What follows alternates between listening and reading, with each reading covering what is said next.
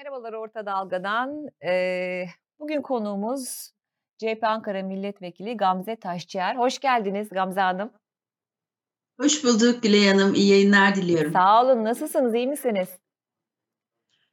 İyiyiz, iyi olmak zorundayız. Eee, bu kadar yaşanan ülkedeki olumsuz tablolara rağmen umutluyuz.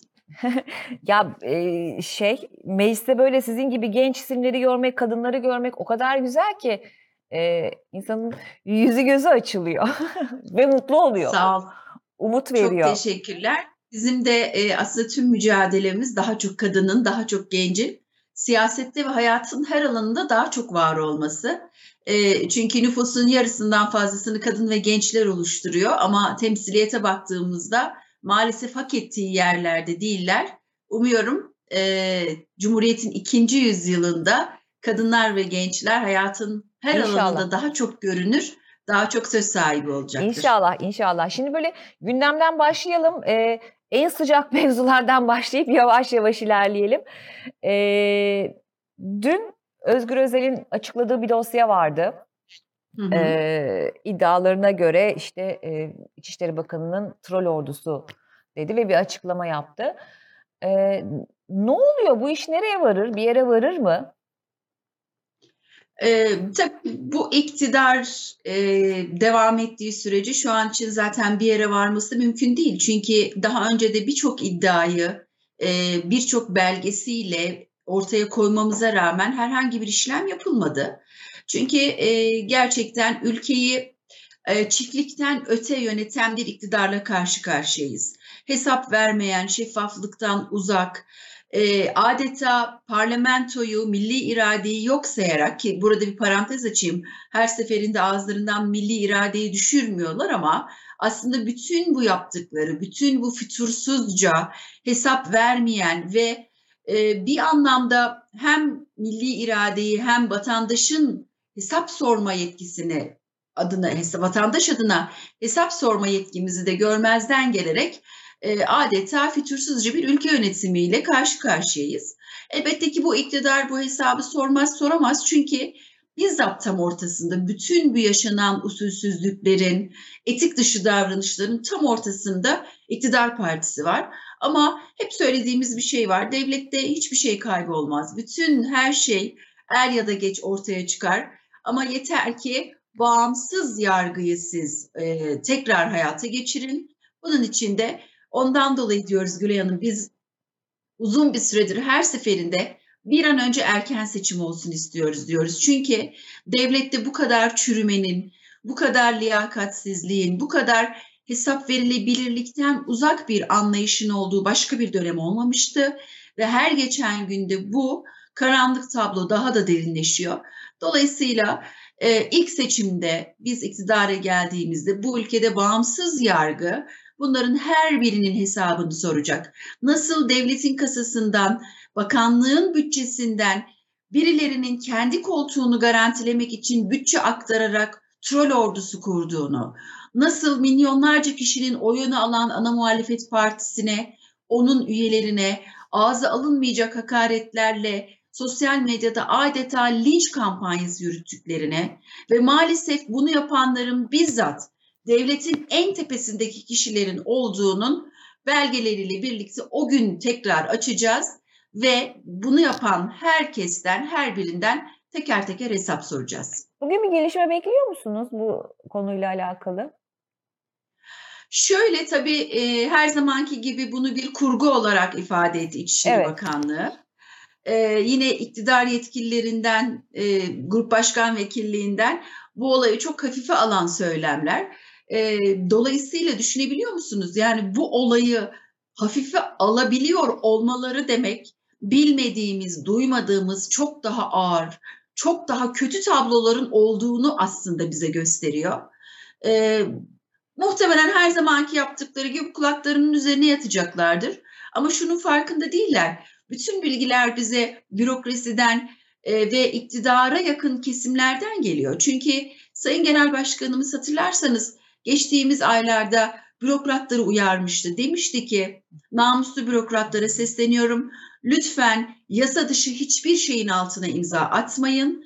E, ve bu çağrısı gerçekten karşılık buldu ve sonrasında bize bürokrasiden çok ciddi belgeler geldi. Yine troll ordularıyla da ilgili troll hesaplara çağrıda bulunmuştu. Özellikle gençlerin bu konuda istismar edildiğini, e, kullanıldığını ifade etmişti. Zaten bu bilgiler de bize o gün o troll hesaplarında paylaşım yapan genç arkadaşlarımızdan geliyor. Dolayısıyla bu dalga daha da artacak. Bu bilgiler her geçen gün daha da artacak, elimize ulaşacak. İktidar istediği kadar kulağının üstüne yatsın. Gerçekler er ya da geç ortaya çıkacak. Bu söylediğiniz önemli. Yani hani e, iktidara yakın e, isimlerden e, size bilgi belge gelmeye akmaya mı başladı? Bu önemli bir şey. Uzun zamandır. Uzun, uzun zamandır. zamandır Gülay Hanım. Yani her şeyi biliyoruz, her şeyin farkındayız. Nasıl ülkeyi aslında e, bulundukları makamı diyelim, e, nasıl kötü kullandıklarını görevlerine, bunların her birinin bilgisini biliyoruz ama e, bunu bunların hesabını şu an açıklasak, bu belgeleri ortaya çıkarsak, bakın Ankara Büyükşehir Belediyesi göreve geldik. Melih Gökçek'le ilgili binlerce suç duyurusunda, onlarca suç duyurusunda bulundu. Tek bir savcı dahi harekete geçmedi. Dolayısıyla biz de şu an bir bağımsız yargı olduğunu tam anlamıyla düşünmüyoruz. Özellikle e, tabii ki ben görevini layığıyla yapan, anayasadan güç bularak yapan e, hukukçuları bir tarafa bırakıyorum. Ama şu an maalesef hukuk birçok kararı saraydan aldığı talimatla harekete geçiriyor. Dolayısıyla biz bu belgeleri az önce de ifade ettim. Hiçbir belge devlette kaybolmaz. Günü ve zamanı geldiğinde bağımsız yargı tekrar e, oluşturulduğunda bunların her birinin hesabı elbette ki sorulacak. Tabii burada bir parantez açayım. Burada biz bunları söylerken gerçekten e, duyguları, fikirleri kullanılmış, suistimal edilmiş kişilerin kişilerin değil, onlara o talimatı veren, bu ülkenin en önemli koltuklarını, en önemli makamlarında oturup buraları kendi e, kişisel ikballeri için kullanan asıl hani o ağ babaları derler ya hı hı. onlardan e, hesap soracağız. Yani e, aslında anladığım seçime giden süreçte e, bürokrasiden ya da işte e, bazı isimlerden gelen bilgi ve belgelerle yeni dosyaları göreceğiz gibi e, duruyor. Ne dersiniz? Evet çünkü e, boğazına kadar e, çamura bulaşmış bir iktidarla karşı karşıyayız. Zaten bütün bu yaptıkları, bütün bu baskı ortamını arttırmaları, kendi gibi düşünmeyen herkesi terörist ilan etmeleri, işte sosyal medya yasası adı altında sansürü getirme çabaları, seçim güvenliğini değiştirme çabaları, seçim yasalarını değiştirme çabaları, hukuku bir e, tehdit unsuru olarak her sefer her seferinde kullanıp siyaseti dizayn etme çalışmaları bunların hepsi iktidarın gittiğinin farkında olduğunu ama hesap vermemek adına e, bu tarz bir baskı ortamını arttırdığının bize göstergesi. E, ama dediğim gibi gidiyorlar. ilk seçimde gidecekler. Ne yaparlarsa yapsınlar. İstedikleri seçim yasasını getirsinler. İstedikleri gibi tarihleri öne arkaya alsınlar. İktidar gidiyor ve bütün bu yaptıklarının her birini bağımsız mahkemelerde hesap verecekler. Siz hafta başında bir de AFAD'la alakalı e, sözlerinizle gündeme geldiniz. Aslında 2012 Sayıştay raporundan yola çıkarak e, bazı açıklamalarda bulundunuz. Onu böyle bir özetle sizden e, duyalım mı? Neydi bu Hı-hı. iddialar? Gülay Hanım aslında bütün bu yaşananlar, AFAD olsun, dün Grup Başkan Vekilimizin açıkladığı bu e, yaşanan olay her biri aslında devletin ne kadar çürüdüğünün bize çok net göstergesi. E, hep şöyle derlerdi yani iktidarlar gelip geçici ama devlet baki. Ama AKP 20 yıldır devletin tüm kurumlarını o kadar ciddi çürümeler yarattı ki, o kadar e, ciddi hasarlar verdi ki, dolayısıyla her kurumda benzer bir e, hesap vermemezliği, kendinde bir cesaret gören yöneticilerle karşı karşıyayız. AFAD da bunlardan bir tanesi.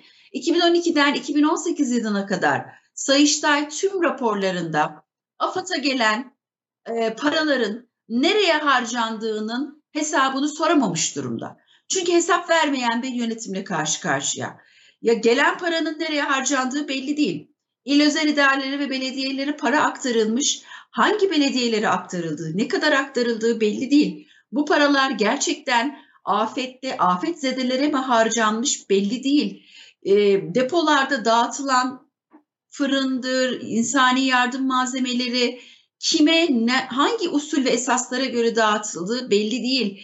Birleşmiş Milletler'den ve UNICEF'ten gelen bağışların, yurt dışından gelen bağışların nereye harcandığı belli değil.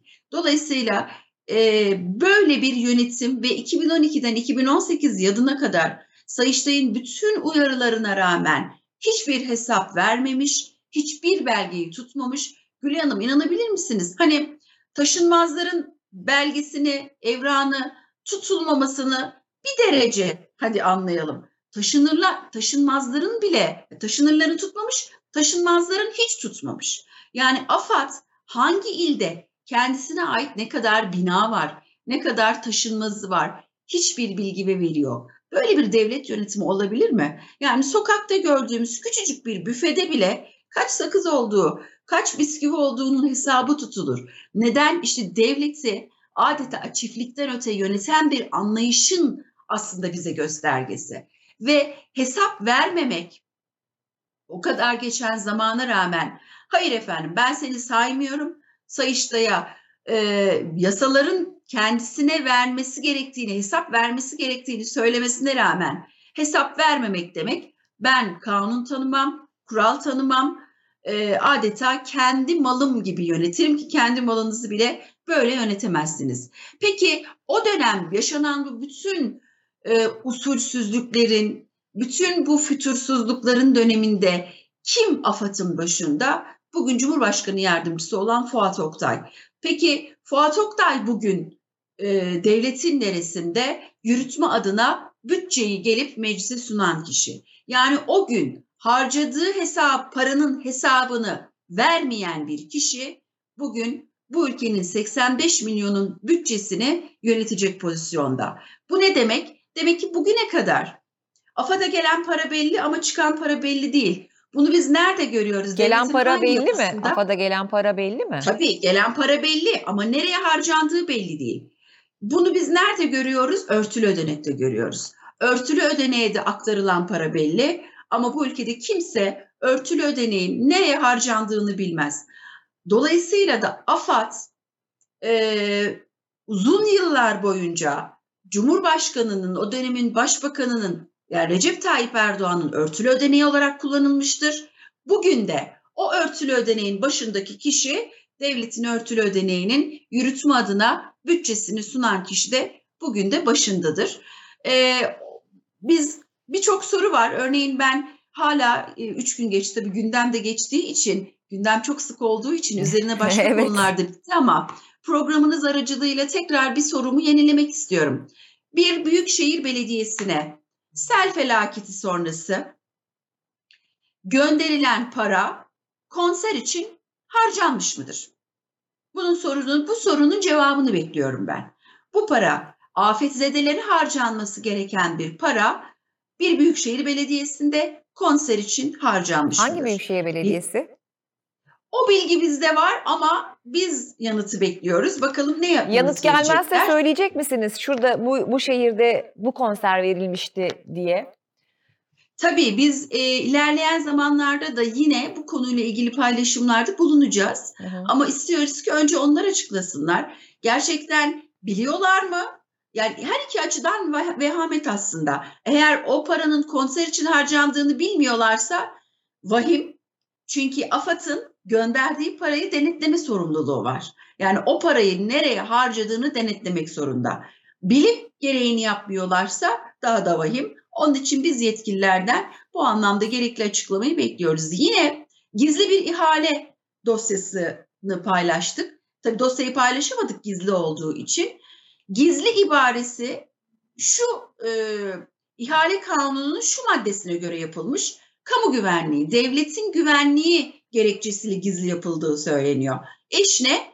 AFAD'ın bina yapımı. Ya Allah aşkına AFAD'a yapılacak binanın devletin güvenliğiyle ne alakası var? İşte bu gizli damgası vurarak aslında birilerinin görmesine o ihalenin gizli kapaklı yapılarak demek ki birilerine aktarıldığı kuşkusunu bizde uyandırıyor. Bu konuyla da ilgili bakalım ilerleyen günlerde bir açıklama yapacaklar mı? Konunun takipçisi olacağım diyorsunuz. Yakinen. Kesinlikle.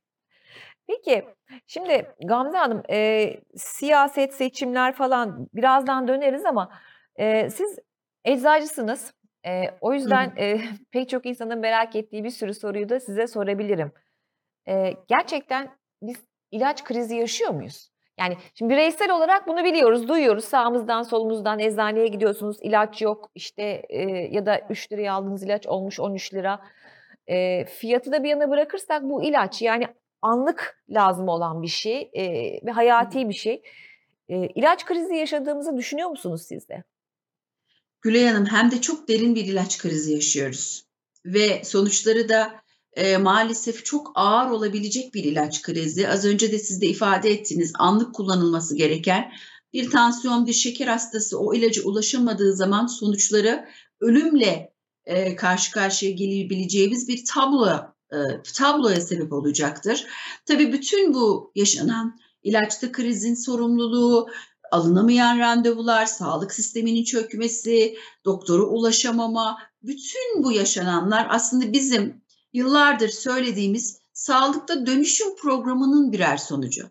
Biz 2004 yılında AKP iktidarı bunu büyük bir e, duyuruyla yaptığı, işte sağlıkta dönüşüm hayata geçiriyoruz diye yaptığı bu açıklamayı o zaman sadece biz muhalefet partisi olarak değil, tüm bilim insanları, meslek odaları, meslek birlikleri bu işin paran kadar sağlık anlayışına dönüşeceğini ve çok ciddi sağlık sisteminde sorunlar yaratacağını ifade etmişti. Maalesef yine biz haklı çıktık. Burada da bir parantez açayım Gülay Hanım. Ee, biz artık haklı çıkmaktan yorulduk. Ekonomi politikalarında yaptıklarında yapmayın diyoruz. Dış politikada uyarılarda bulunuyoruz, eğitimde uyarılarda bulunuyoruz ve en sonunda biz haklı çıkıyoruz. Ama biz artık haklı çıkmak istemiyoruz. Çünkü vatandaş bunun bedelini çok ağır ödüyor. İstiyoruz ki bu iktidar ben yaptım oldu anlayışıyla artık bu ülkeyi yönetmekten vazgeçsin. Ortak akıl olmadığı sürece, konunun muhatapları e, bir araya getirilmediği sürece hem ilaçta hem hayatın diğer alanında yaşanacak krizler daha da derinleşecek.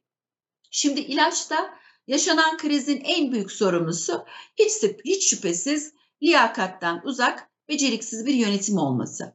Onun dışında ilaç yokluğunun en önemli unsurlarından biri yönetilemeyen kötü ekonomi. Ekonomik kriz nedeniyle şu anda ilaç euro kuru e, bir yönetmelikle belirleniyor. Bir önceki yılın euro kur ortalamasının %60'ı olarak hesaplanıyor.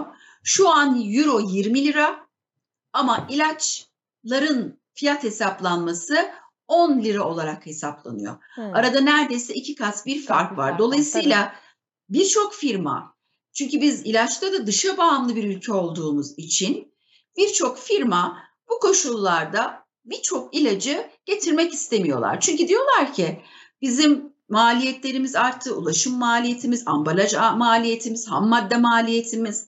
Dolayısıyla biz sizin uyguladığınız fiyat politikasıyla bunları e, bu ilaçları getirebilme şansımız yok. Şimdi buranın da şunun altını çizeyim. Elbette ki ilacın zamlanması ne bir vatandaş olarak ne bir eczacı olarak asla benim de istemeyeceğim bir şey. Eczacılar açısından açıklama yapayım. Çünkü ilaç fiyatları arttıkça eczacıların karlılığı azalır. Dolayısıyla hani vatandaşımız da şunu bilsin. Biz ilaçların zamlanları, zamlanmasını e, hani böyle bir algı var. Acaba eczacılar daha mı çok kazanıyor? Tam tersi ilacın zamlanması demek eczacıların e, daha da zor duruma düşmesi demek. İki, vatandaş açısından şöyle bir sıkıntı var. İlacın zamlanması demek bu aradaki farkın vatandaşın cebinden ödenmesi demek. Bugün eczaneye gittiğinizde her reçetede en az 100 lira bir fark ödüyorsunuz. Evet. Ya Allah aşkına bir çocuk şurubu 95 lira olup 50 lira bir fark vatandaş tarafından ödenir mi? Devlet bu zammı yaparken kendi e, sübvanse etmiyor. Vatandaşın ödeyeceği bir sistemle bu zammı hayata geçiriyor. Dolayısıyla da Vatandaş ilaca git, eczaneye gittiğinde zaten ilacı bulamıyor. Bulsa bile fiyat farkı nedeniyle alamayacak bir durumda. Bu nedenle de çok ciddi ve daha da derinleşen bir kriz var. Bunun çözümü nedir? Bakın geçtiğimiz günlerde Sayın Bakan ilaç üreticileriyle bir araya geldi. Türk Eczacıları Birliği neredeydi? Meslek odalarını yok sayarak, meslek birliklerini yok sayarak, konunun bütün bileşenlerini bir araya getirmeden böyle bir soruna çözüm üretme şansınız yok. Ve Sayın Bakan o toplantıdan sonra dedi ki bugünden itibaren girdiğiniz ilk eczanede aradığınız ilacı bulacaksınız. Ama yok. Ve ben onu şu, yan, şu yanıtı vermiştim. Mümkün değil. Konunun tarafları bir araya gelmeden tek taraflı bir çözüm üretemezsiniz. Ve bugün aradan neredeyse bir ay geçti. Hala bakanın dediği olmadı. Bu ilaçlara ulaşılamıyor. Kaç ilaç Çünkü- yok sizce? 100, 200, 50? E, bine 500. yakın ilaç yok Gülay Hanım. Bine yakın ilaç Bir- yok. Bine yakın Peki ilaç bu ilaçlar ve arasında e, işte kanser hastalarının tansiyon yani çok hani hayati önem taşıyan ilaçlarda Tabii. hiç kuşkusuz ki var. Bin tane ilaçtan bahsediyorsak olmaması zaten mümkün değil. evet en önemlisi içinde bulunduğumuz mevsim itibariyle antibiyotikler yok. Soğuk Evet. algını ilaçları yok. Ateş düşürücüler yok. Tansiyon ilaçları, şeker ilaçları yok. Ee, bir de biz hep şunu söyleriz. En pahalı ilaç bulunamayan ilaçtır. Şu anda Tabii. e, bu ilacı bulamamak demek. Sonuçları, maliyetleri açısından bunu ben parasal maliyet anlamında demiyorum. O ilacın tedavisinin yarıda kalması demek, hastalığın daha da ilerlemesi demek. Dolayısıyla insan sağlığına maliyeti çok daha ağır. Bu nedenle de bir an önce içinde bulunduğumuz ekonomik tablonun düzelmesi lazım. Sağlık sisteminde bir iyileşmenin tam anlamıyla olabilmesi için bu nedenle de iktidar değişikliğini konuşmamın başında da dedim. Biz neden her fırsatta erken seçim diyoruz? Vatandaş ilaca ulaşabilsin diye, vatandaş iyi beslenebilsin diye, çocuklar geleceği umutla baksın diye bir an önce erken seçim ama iktidarın keyfine göre değil, vatandaşın talebi nedeniyle bir erken seçim talep etmiştik. Evet, eee, bu gerçekten ilaç mevzu eee, çok önemli. Çünkü hepimizi ilgilendiren bir şey. Şimdi Gamze Hanım, eee, siz de annesiniz. Doğal olarak hani anne olup olmamak önemli değil. Çocuklara ve çocuk istismarına karşı hepimiz eee, son derece hassasız. Eee, bu konuyla alakalı olarak da sizin pek çok açıklamanız var. Mesela İstanbul Sözleşmesi'nden çıktık. O ayrı bir mevzu. Ee, bir de. Lanzarote Sözleşmesi var. Yani biz bu sözleşmeye uyuyor muyuz? Ee, ne oluyor? Ee, Gülay Hanım aslında İstanbul Sözleşmesi gerçekten bugüne kadar kadına yönelik şiddetle mücadele anlamında yazılmış en önemli sözleşme. Hatta uluslararası alanda da altın sözleşme olarak bilinir. Ve bu sözleşme e, hani oturup da e, hadi şunu yapalım bunu yapalım kadınlara karşı şiddeti önlemek için değil, uzun yılların deneyimlemeleri sonucunda yazılmış bir sözleşme. Dolayısıyla son derece kıymetliydi ve e, bence AKP iktidarları döneminde yapılmış en önemli e, faaliyetlerinden bir tanesiydi. E, ancak bunu yaparken maalesef AK, AK Parti e, amacı gerçekten kadınları korumak değil. O gün biliyorsunuz Avrupa İnsan Hakları Mahkemesi Türkiye'yi bir kararla e, mahkum etmişti. Evet. O dönem yüzünü Avrupa'ya dönmek zorundaydı ve bu nedenle işte bir an önce alelacele meclisi parlamentodan geçirdi.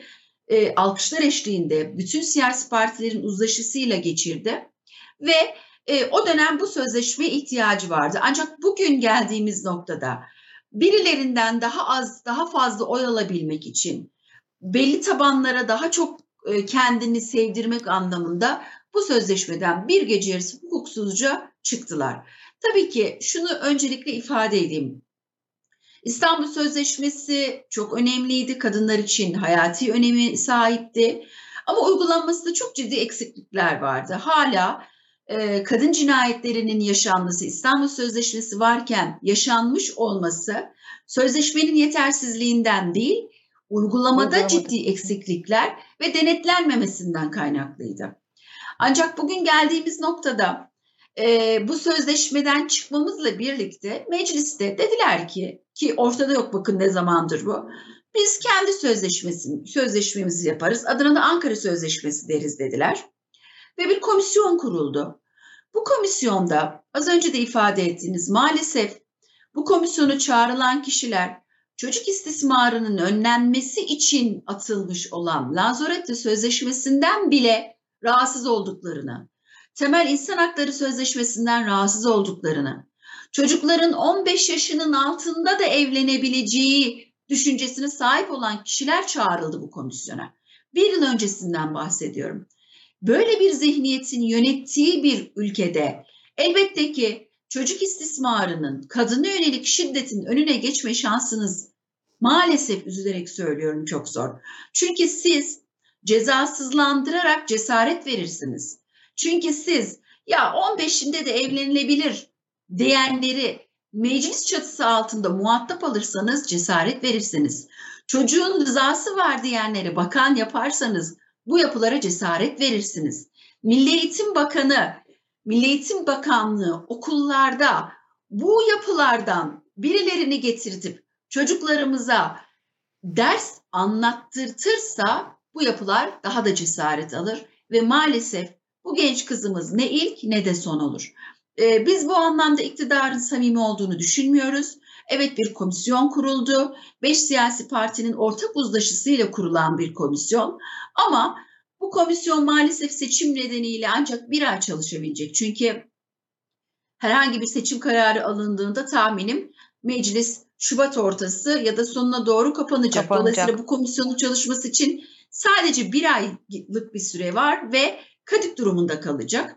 Eminim iktidar bu komisyonu kadip durumunda kalacağını bildiği için kabul etti. Yoksa gerçekten niyeti bu yapılarla mücadele etmekse, bu yapıların ellerinde istismar edilen çocuklarımızı bulmaksa bu komisyonu kurmadan da alabileceği çok fazla önlem var, çok fazla e, işlem var. Ama niyet bu mu? Niyet bu değil. Niyet 3-5 oy daha fazla alınabilmek için kadınlarımızın, çocuklarımızın can güvenliğini hiçe sayan bir yönetim var karşımızda. Uygulamalı e, sözleşmeleri imzaladıktan sonra hani e, imzalayıp ol- olmanın da bir anlamı önemi yok. Lanzarote'yi hakikaten mecliste bile kaç kişinin bildiğinden ben şüpheliyim. Yani böyle bir sözleşmede bizim 2011 yılında imza atmış olduğumuz ne kadar önemli bir sözleşme oldu. E, umuyorum e, bir ayda olsa e, bir çalışma olur. Bir, bir kalıcı belki ufacık da olsa bir şeyler yapılabilir diye umut ediyorum yani gerçekten. Evet, tabii Ee, ki biz de aynı çabayı komisyonda bulunacak olan arkadaşlarımız ve bizler de komisyon üyesi olmamamızı, olmamamıza rağmen bu çalışmaları takip edeceğiz. Ee, az önce de dediğiniz gibi evet 2011 yılında Lanzarote Sözleşmesi imzalandı ama Türkiye maalesef çocuk istismarı konusunda Avrupa'da e, üzücü bir noktada. E, bu da endişe verici. Bizim bu anlamda daha çok önlem almamızı, daha çok ne yapılabiliri konuşmamız gereken bir durumdayız bu tablo açısından. E, umuyorum bu komisyondan da bir sonuç çıkma şansı yok ama İşte, en azından En belli bir azından kısma- konuşuluyor olur. En azından e, bir Evet. ayda olsa e, gündemde kendine bir yer edinme şansı olur. E, tabii gündem o kadar hızlı değişirken ne olur ne olmaz bilmiyoruz ama. Şimdi e, birazcık da tabii altılı masa demek lazım. Altılı masa demeden e, programlar bitmiyor. altılı masa dağılıyor mu diye artık hani her herhalde e, gazeteciler, e, siyasetçilere bu soruyu sormaktan bıktı mı bıkmadı mı bilmiyorum. Ne duymaya çalıştığımızı da bilmiyorum açıkçası. E, hı. altılı masada bir şeyler oluyor mu olmuyor mu ne oluyor? Aslında her seferinde bu sorunun e, gündeme geliyor olması iki farklı e, düşünceden kaynaklanıyor. Bir grup gerçekten Türkiye'nin e, bir değişime ihtiyaç, bir dönüşüme ihtiyaç olduğunu biliyor, inanıyor ve bunu altılı masanın yapacağına inanıyor. Ama ya ola ki bir aksilik olur son ana kadar endişesini iyi niyette taşıdığı için belki bu soruyu seçime kadar soracaklardır. Bir grupta altılı masanın bu seçimi kazanacağını bildiği için ve iktidarları elden gideceği için bunu ümit ederek her seferinde dillendiriyor. Ama her iki kesimde e, şunu bilsin, e, gerçekten iyi niyette olanlar şundan endişe olsun, endişeleri olmasın, emin olsunlar. Altılı masa sadece seçim için değil, seçimden sonraki süreçte de Türkiye'nin 20 yıllık AKP iktidarları boyunca yaşadığı bütün bu çürümüşlüğü demokrasiyle, hukukun üstünlüğüyle e, taçlandırmak için bir araya geldi. Dolayısıyla e, tabii ki altı farklı görüş, altı siyasi farklı parti farklı görüşleri olabilir, farklı düşünceleri olabilir. Ama bu da zaten demokrasinin güzelliği değil mi? Önemli olan bir noktada ortak paydayı bulabilmek son derece kıymetli. Dolayısıyla konuşmalarda da belki farklı düşünceler varmış gibi anlaşılıyor olabilir. Ama bu demokrasinin güzelliği, bu masanın önemli olması, istişare kültürünü, ortak aklı hayatı geçiriyor olması.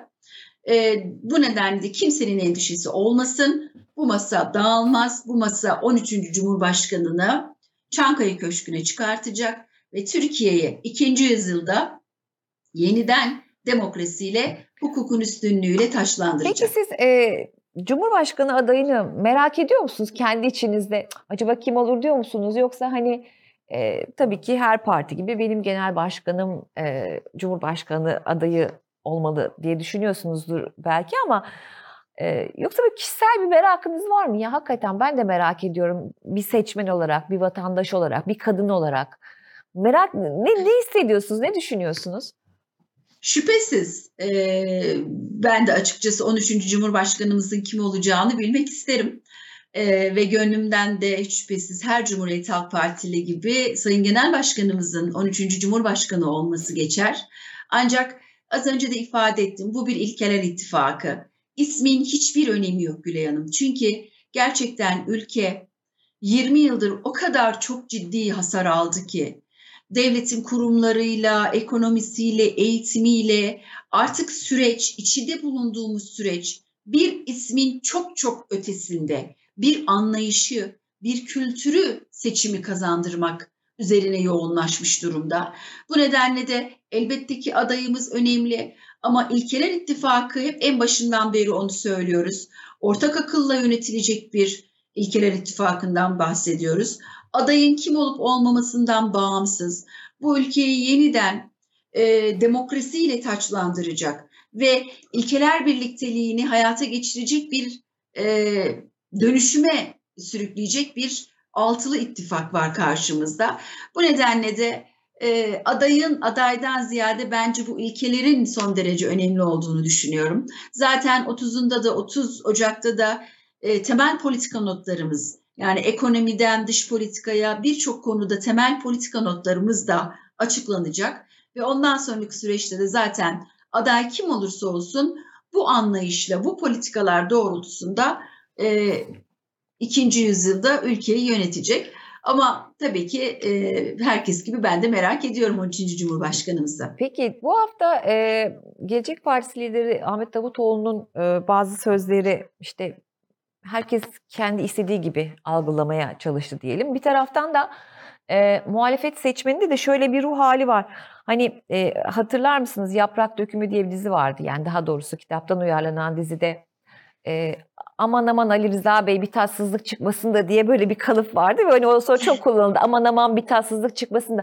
Muhalefet e, seçmeninde de öyle bir şey var. Hani duyduğu zaman aman Allah'ım bir tatsızlık çıkmasın şimdi kavga mı edecekler ne olacak falan filan bilmem ne. Yani aslında bu süreç herkes için de biraz e, seçmen için de biraz yorucu. Çünkü bugüne kadar hiç bu kadar hani bir seçimi beklemek işte ne olacak ne bitecek kavga olacak mı bilmem ne olacak mı diye tartışmak e, gerçekten herkesi yordu.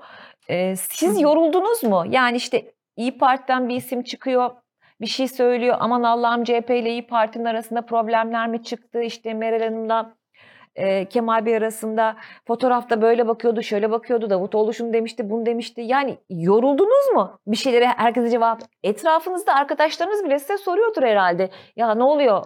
E, vekilim söyle bize bir kavga mı var diye. Nasıl baş ediyorsunuz Evet, bununla? doğru soruluyor ama ben çok rahatım. Eee, hiçbir yorgunluk hissetmiyorum. Çünkü bunlar az önce de ifade ettim. Demokrasinin olmazsa olmazı. Altı siyasi parti farklı düşüncelere sahip. Belli konularda farklı da düşünebilir. Ama önemli olan günün sonunda ortak akılla, istişare kültürüyle bir araya gelebiliyorlar mı? Evet gelebiliyorlar ve önemli olan da bu. Zaten belli bir ortak payda adına bir araya geldi bu altı siyasi parti.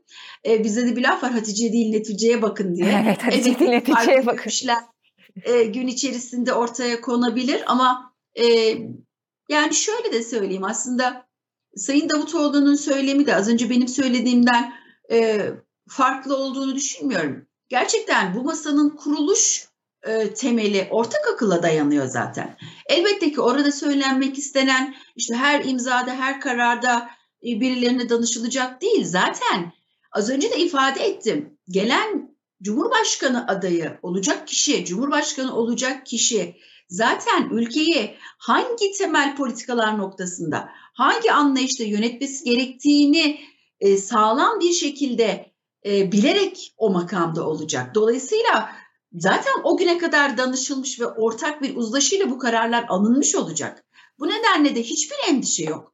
E, burada bahsedilen aslında bizim bugüne kadar bakın 20 yıldır başımıza ne geldiyse özellikle son 3 yıldır bakın 2018'den beri ya bana bir tane ya bu ülkenin de şu tablosu olumlu gidiyor diyeceğiniz bir şey söyleyemezsiniz. Neden? Çünkü tek adam sistemi ortak akıldan ne kadar uzaklaştıkça ben yaptım oldu anlayışıyla hareket ettiğiniz sürece hata üstüne hata yaparsınız. Sayın Genel Başkanımız hep şunu der. Ya bir kişinin aldığı karar her zaman hatalı olabilir ama siz birilerine danışır, ortak akılla ya bundan derken şunu demek istemiyorum. Yani her şeyde e, bu istişare kültürü olmasını gerektirecek konular olmaz ama ülke için kritik, hayati, güvenliğiyle ilgili e, sonraki süreci etkileyecek önemli konularda elbette ki zaten bizim başımıza ne geldiyse bu istişare kültürünü, bu ortak aklı kaybetmemizden geliyor. Burada vurgulanacak olan bence tam da bu olduğunu düşünüyorum. E, ve vatandaşlarımızın da özellikle bu ülkede yeniden demokrasiyi, hukukun üstünlüğünü görmek isteyen vatandaşlarımızın da hiçbir endişesi olmasın. İkinci yüzyılda bu ülkeyi 13. Cumhurbaşkanımız yönetecek ve demokrasiyle taçlandırarak yönetecek. Evet. Şimdi Gamze Hanım e, programın başında neyi konuştuk? Ee, Özgür Özel'in açıklamalarını konuştuk. Siz dediniz ki e, bize işte bir sürü yerden çeşitli dosyalar, bilgiler geliyor ve önümüzdeki süreçte bunlar da teker teker belki zamanı geldiğinde ortaya çıkacak. Yani anlıyoruz ki e, biz pek çok belki üstü örtülmüş ya da kapalı kalmış şeyi gör, göreceğiz, iddiaları göreceğiz. AFAD'daki e, yolsuzluk iddialarını söylediniz ve bir çağrıda bir soru sordunuz, onun cevabını beklediğinizi söylediniz.